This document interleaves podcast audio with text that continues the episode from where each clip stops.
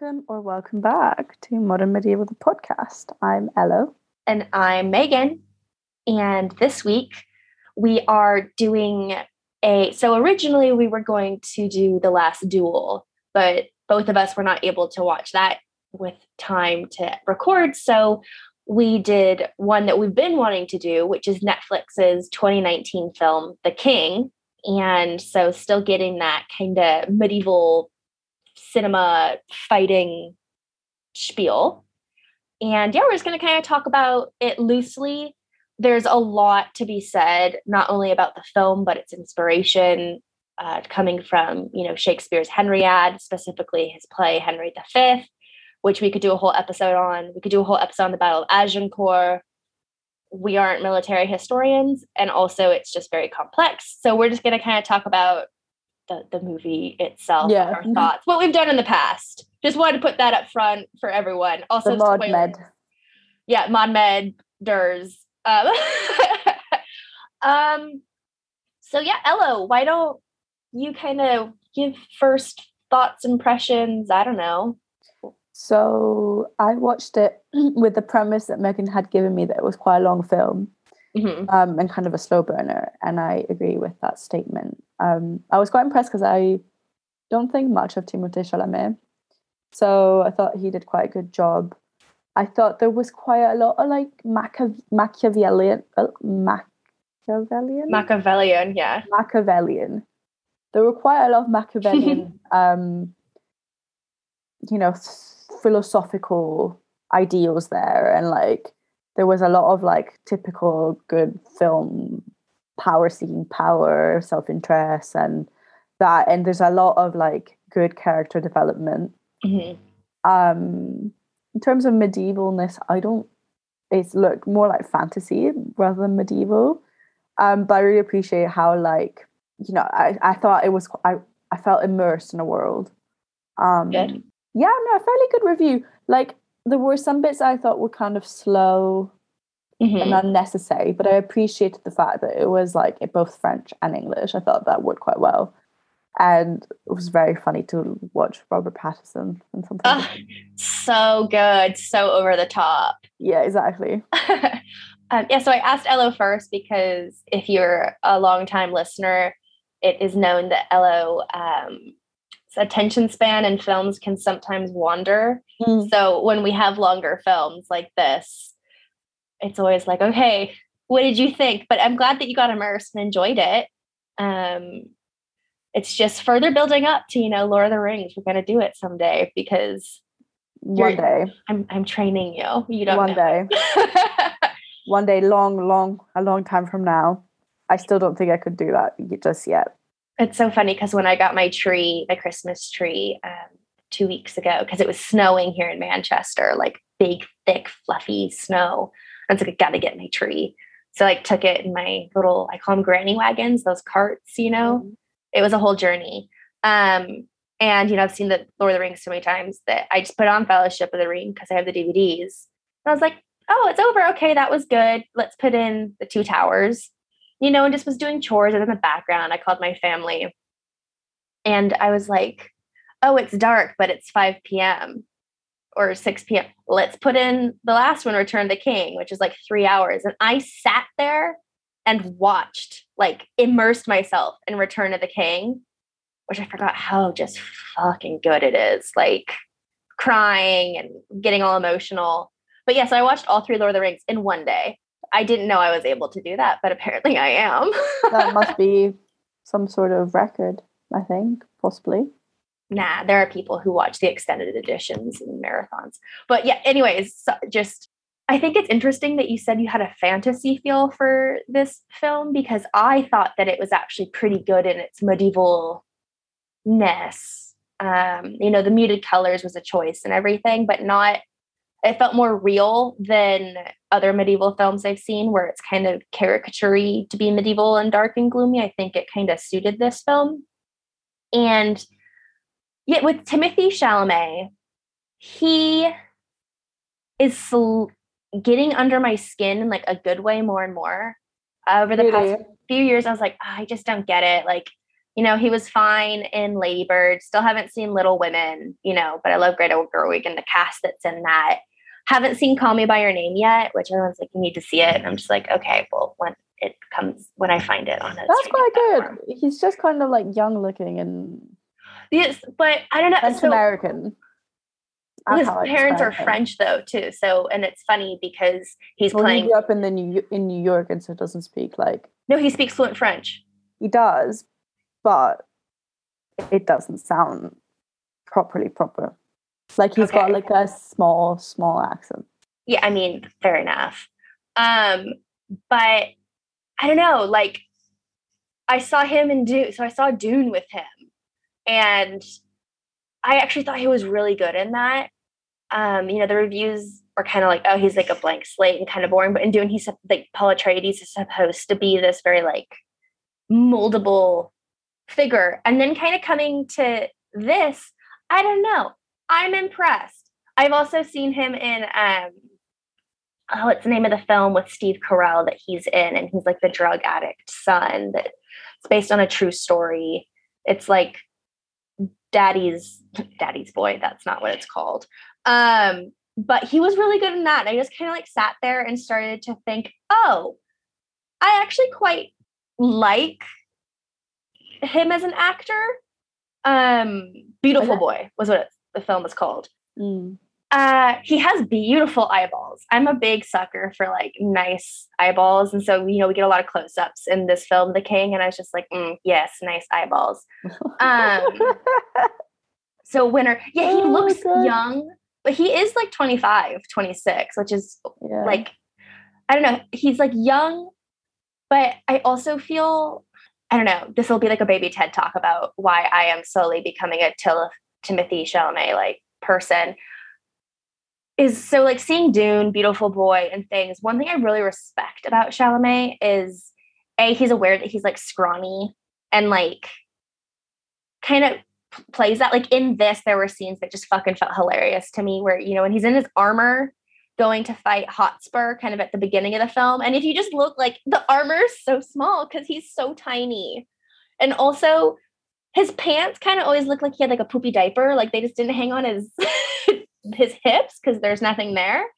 Uh, but maybe that's also just like the style because that is kind of but that Maybe. aside, um one thing about Chalamet is that um he's not afraid to look ugly and I mean that in like, there were scenes in this film where he had like vomit on his lips or would cry and have snot coming out of his face. Um, when he does the kind of war cry speech before the Battle of Agincourt, which I do want to share because it's like a minute and a half long when we get to that point. As he's speechifying, like his face gets mottled and red and his eyes are getting bloodshot. And I don't know. It's just like he went that extra bit. And I just find I was thinking of other, you know, acclaimed actors. And when they do those sorts of things, maybe it's the way that they were trained theatrically or something like that. There's perhaps more poise. I don't know. It's just something like in Dune when um, the Bene Gesserit comes and he has to put his hand into this box that causes like immense pain and it's a test. If he removes his hand from the box, he dies. Thing, and there are just lots of close-ups and like his facial expressions and like contortions. It's it just feels very fresh to me, and I really just respect that. And then just in interviews, he's like really awkward in like a uh, not like an Aubrey Plaza way or anything, but just he's like he seems very um, kind and makes fun of himself. He's like, yeah, I see pictures, and I'm just like a white ghost surrounded by people. Like here I am. I don't know. I just he he's growing on me. It's not like oh he's my favorite actor or anything. Mm. Like him as Willy Wonka, not really sold on that, but I'm also like more intrigued than I was when that was first Yeah. announced. And I guess to loop back to this, because yes, thank you for coming to my TED talk. I think that he was really good in this. No, I agree. I agree with you. I think that his character development was and the way that he carried it, you know, and acted it, um, was so good, especially in the like twist at the end when he bangs the wall and says like stop fucking lying or like tell the fucking truth or whatever because he is so little. So when he projects and kind of shouts and you're like oh that came from such a small body. But i thought that he was quite like i didn't feel like you could notice the the smallness of him body and himself in this character. Like i thought he looked he had like he managed to get like an air about him that emanated power I thought. I thought it was he did quite a good job in that because like yeah. obviously like he as a as a king you wouldn't really choose him, especially as one history Henry. wouldn't have chosen him either. Yeah, exactly. So, so like people had to die. Yeah, but especially as Henry, like I thought that he did like he must have like done quite a lot of work on like figuring out how to appear, you know, worthy of the character that he was impersonating or like um, convincing yeah, no, I, I completely agree. And like very well put. Yeah, I think that, you know, in the again, I think character development when he's the um kind of like drunkard womanizer at the beginning, right? Which mm-hmm. is a mm-hmm. Shakespeare. Yeah, uh, that, that wasn't very convincing to me. Um, and yeah, also like I'm assuming he was wearing a wig in those first scenes because it just looked bad. You know, yeah, he seemed a bit small and just like whatever. Then you know, and uh, yeah, we got like shirtless scenes. So you could also just see like but the pencilness of him. but uh yeah, I mean, even when he you know, he wasn't king yet, but when uh they're at the um Battle of Shrewsbury. No, not Battle of Shrewsbury, sorry. Um but when he goes up to Hotspur and you know they fight and Hotspur as we know is like that very hot-headed and like strong but lithe and then you have Chalamet as Hal as Henry. He's not yet king um, fighting him. And there yeah it's kind of like oh he filled the armor. You know the armor as i was saying is like if you actually look at it it's small but he doesn't feel small. small. And he at that point he's still very uh you know he keeps getting knocked down but like getting up. Like there's this resilience to mm. him that becomes really crucial as you know uh, and like a restraint that he grows into further as the um, the film progresses. And just quick historical tidbit because you notice the scar on his face, right, Ello, on the left mm-hmm. side below his eye. So, unlike in the film, uh, yes, so Henry and his father, Henry IV, didn't get along. But mm-hmm. Henry, as we just said, was not off doing whatever, drinking, et cetera, et cetera, et cetera. He was actually involved in the court and like had really important things to say and had the sentiments he has in this film. He was mm. crowned a knight when he was 13, crowned a knight. Huh. He was uh, knighted when he was 13, mm. fought in battles. And in 1403, when he was 16, he fought in the Battle of Shrewsbury and um, got an arrow to the face mm. That like went through his like cheekbone or eye socket and lodged in the back of his skull. And um, he kept fighting like with this fucking arrow in his face. And um, after the battle, because of how arrows, you know, are pointed and barbed and everything, there was um, a fear of removing it and blood swelling everywhere. And then there was also the fear if it stayed too long, not only of infection, but blood poisoning mm. and potentially like metal poisoning, depending on what the tip was made out of. And so uh, a medical person in the court who was also like a blacksmith and everything uh, named John Bradmore created this device that screwed into the arrowhead and mm-hmm. extracted mm-hmm. the arrowhead out of Henry's face and then they used honey to as like a salve for the wound because there are anti-inflammatory and anti-infection um, properties in honey and oh, that's interesting and he survived of course, as we know. And yeah, in the film, it's like this very pretty, like mm, war wound. Apparently, in life, it was obviously Correct. much larger and a defining feature of his face. Mm. So I thought that was quite, you know, that's like a Hollywood thing. But I, I guess it goes also with the character that he has to become in the film, etc. But yeah, I just wanted to share that because Henry V is known as like a warrior king, and I mean, you see it even at a young age. So this is that instance from the Battle of Shrewsbury was a decade before he's kinged at the age of 26. I forgot where we were before that, but I just wanted to make sure we talked about the scar and historical accuracy, right? It shows up in the film, but mm-hmm. I thought it was really interesting how um, the progression between, you know, him as non-king, then him becoming king, and then also his reluctance to go to war. Mm-hmm. I think is quite different for for someone who knows nothing about kings. Although I should, I feel like it's kind of a different portrayal than I had of him in my mind. Um, and then obviously there's a progression towards mm-hmm. the the realities of war and why you need a war in that time frame and all that. Yeah. Um, so I, felt like it was quite a good angle to like explore in a film as well. Definitely. I mean, it, we definitely this film is very much about um, character development and, and growth. Mm-hmm. And I mean, mm-hmm. Shakespeare, of course, is about that. Like, if you have someone who is not only a drunkard but doesn't want to be king become one of the greatest kings, it's great story, right? So that's part of the reason why this film embodies that because there's no historical evidence that Henry never wanted to be king, mm-hmm. but he also wasn't like his father to like usurp and take mm-hmm. the crown.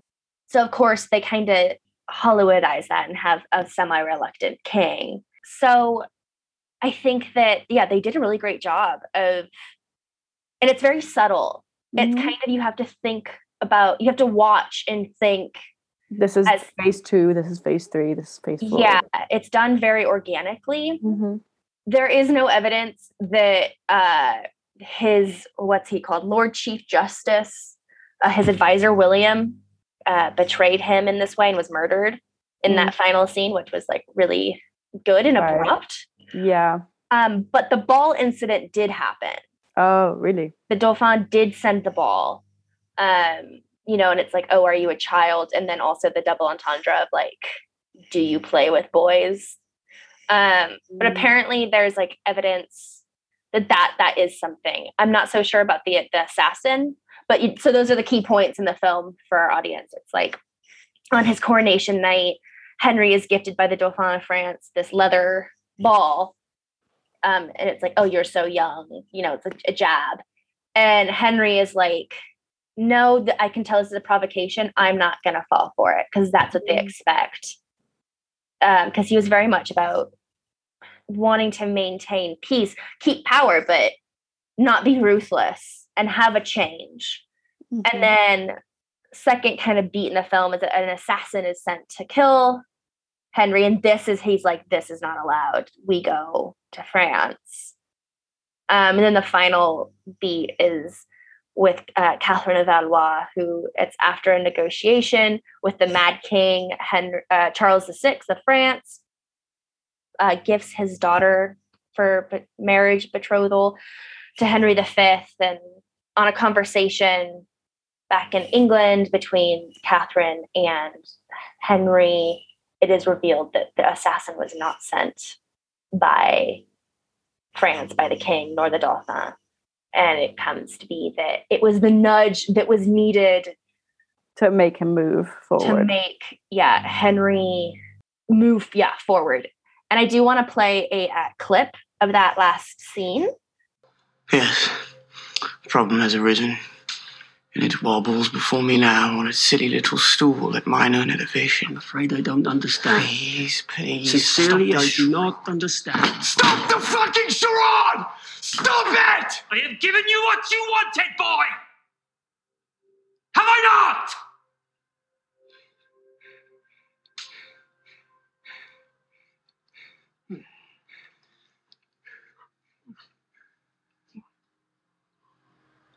Hmm.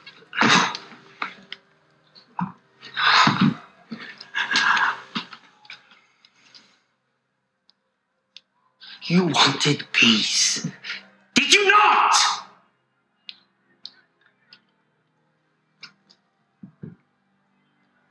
This is how peace is forged. It is forged in victory. Listen.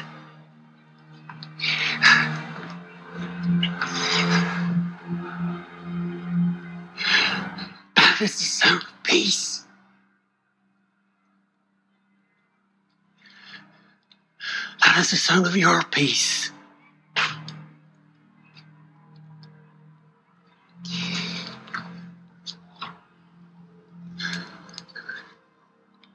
That is the sound of your greatness.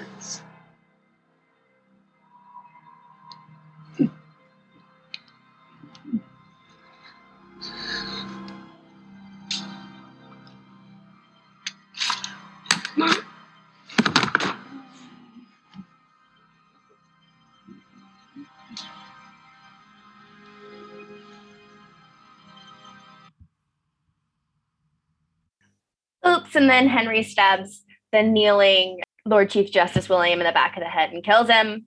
Um, but I wanted to play that scene because everything that William is saying is not wrong, but it's the act of betrayal on his behalf, not being straightforward with Hal, Mhm. that leads to his downfall. But as that scene cuts out, it's shown that um, Henry just assassinated, murdered uh, William in front of a child, a servant child who was um, watching. So it's like the the innocence lost, and it's just like a really interesting full.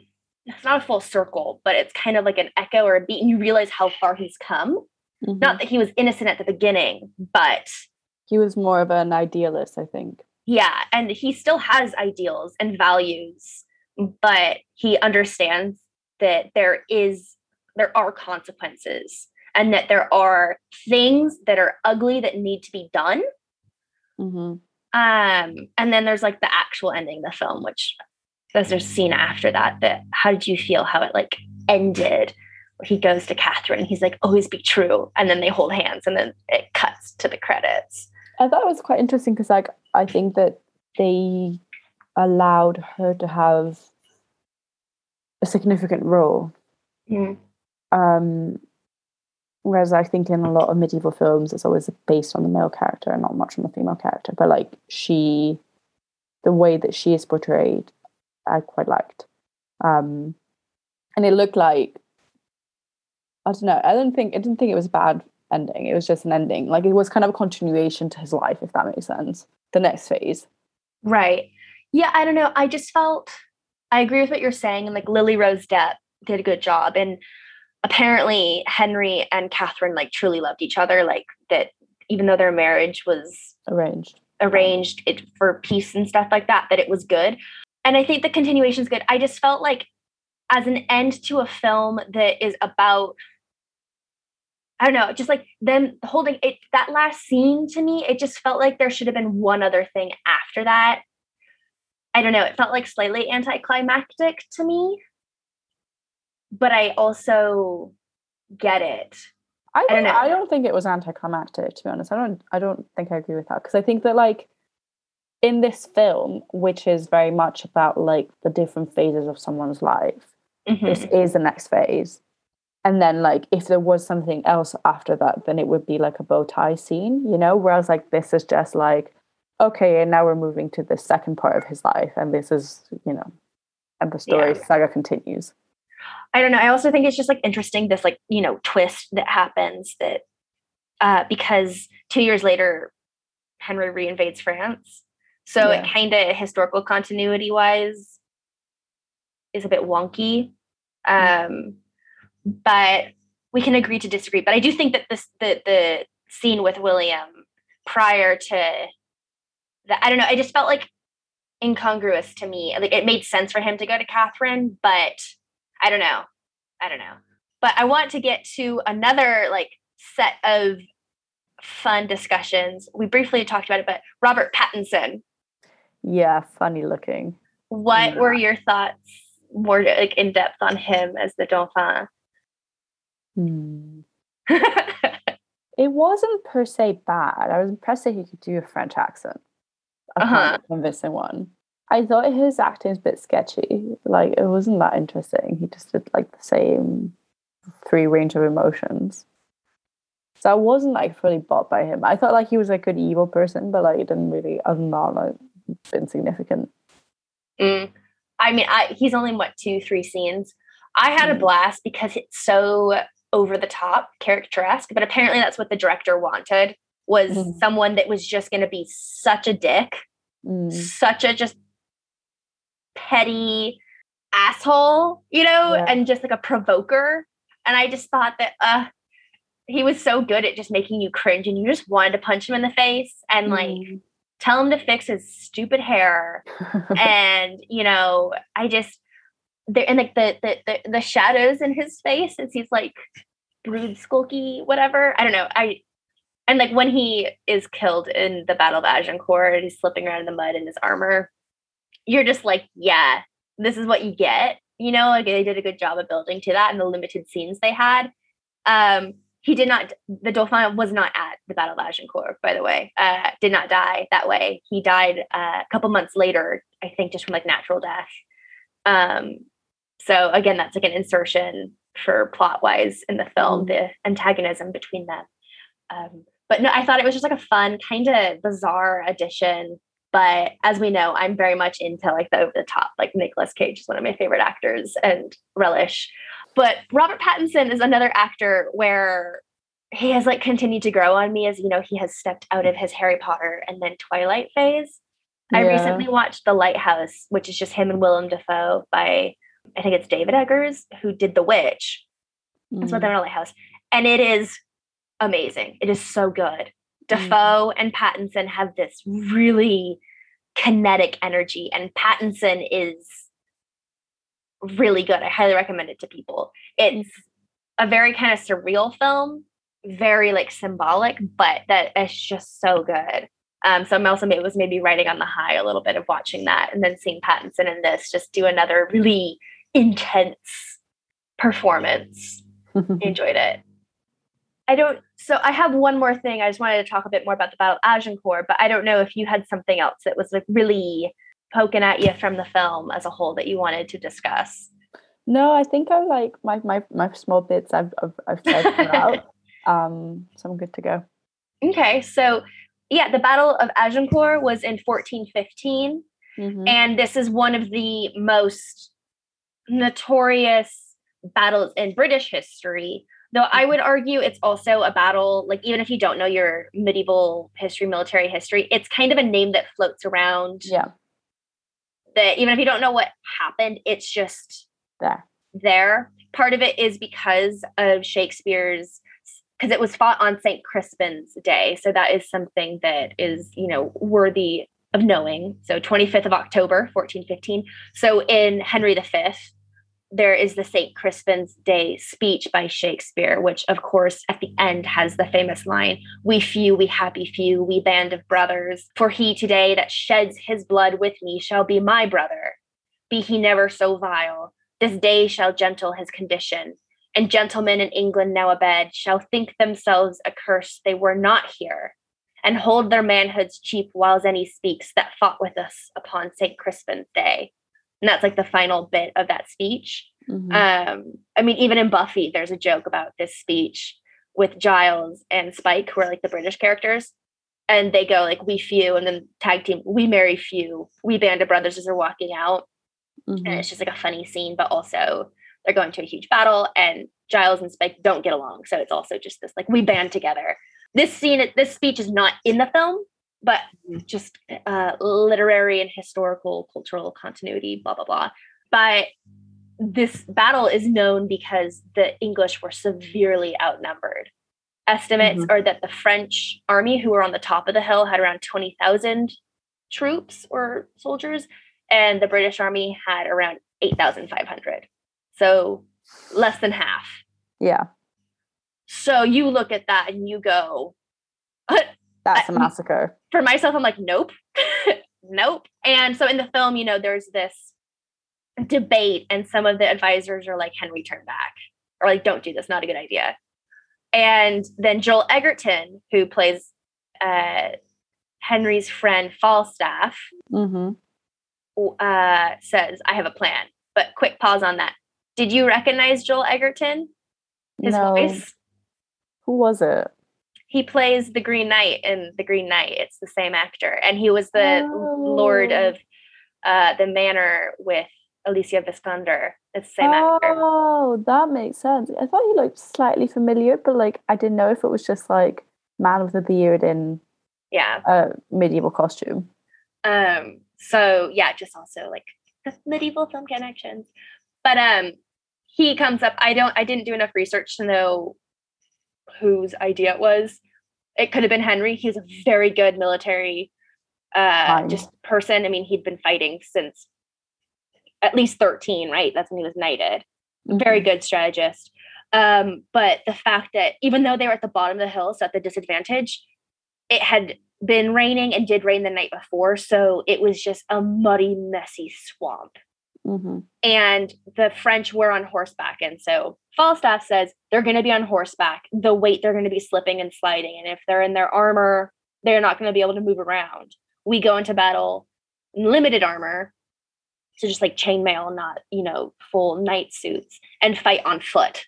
Mhm. And a second thing that's talked about in the film that makes this really famous in history is the English longbow, which was lethal. It's kind of like the machine gun or something of the Middle Ages. And Henry had about four, three or four longbowmen to every soldier on foot. Mhm. Whereas the average, like the French had a one to one. So even though he had less men, he had just these More army. Legolas bowers from you know uh, that just obliterated the front lines as they were coming down the hill. And yeah, the the battle was fought in this swamp, and I think the film did such a good job of not really glorifying it. Like it was awkward and close and muddy and Mhm. just ugly. And I liked that they were being killed like in the weak parts of the armor, you know, so in the neck and the joints, and you just don't see that that often. I find it's like if you're going to see people in armor, it's like knights and jousting. It's not getting to the vulnerable parts. Mhm. And Henry did fight in the battle, um, like on foot, which is shown in the film. And the English, due to their strategy and everything, they win. They're successful in this battle. Like, you know, kind of like the Oh, Sparta God. 300, the true underdog story. Like the film is the backdrop to, you know, Shakespeare's play Henry V. It's just a great scene. I think that the the build up to it in the film too. I know you haven't seen Lord of the Rings, but I felt like it just had this. It wasn't just like, oh, battle, here we go. It was kind of the strategy and the waiting before Mm. and the reluctance. We Mhm. know that Falstaff, even though he was like known as this great warrior, didn't really want to go into battle. Like he has this speech at the beginning about taking a life it haunts you.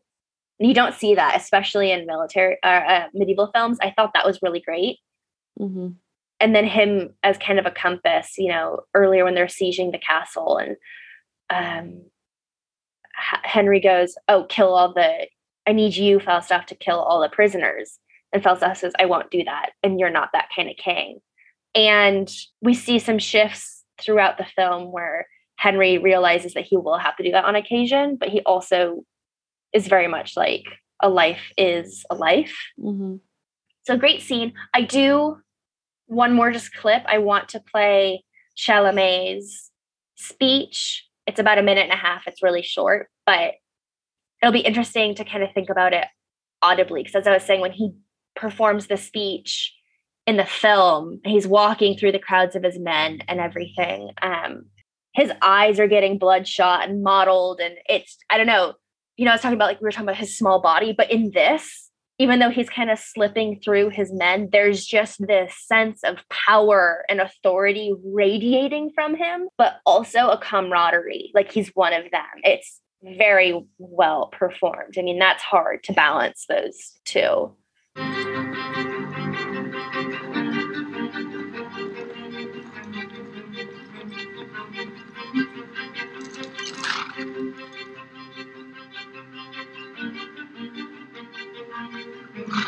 You expect me a speech?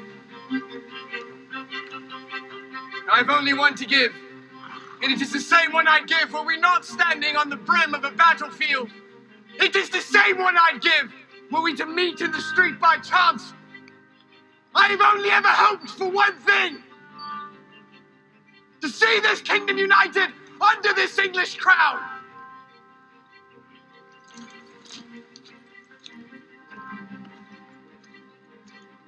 All men are born to die. We know it. We carry it with us always. If your day be today, so be it. Mine will be tomorrow. Or mine today and yours tomorrow. It matters not. What matters is that you know in your hearts that today you are that kingdom united. You are England.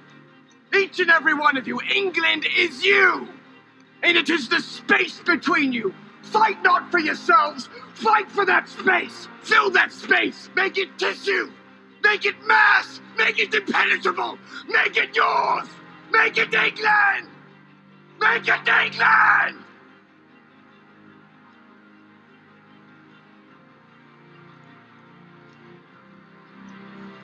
Great men to it, captains, lords! Great men to it!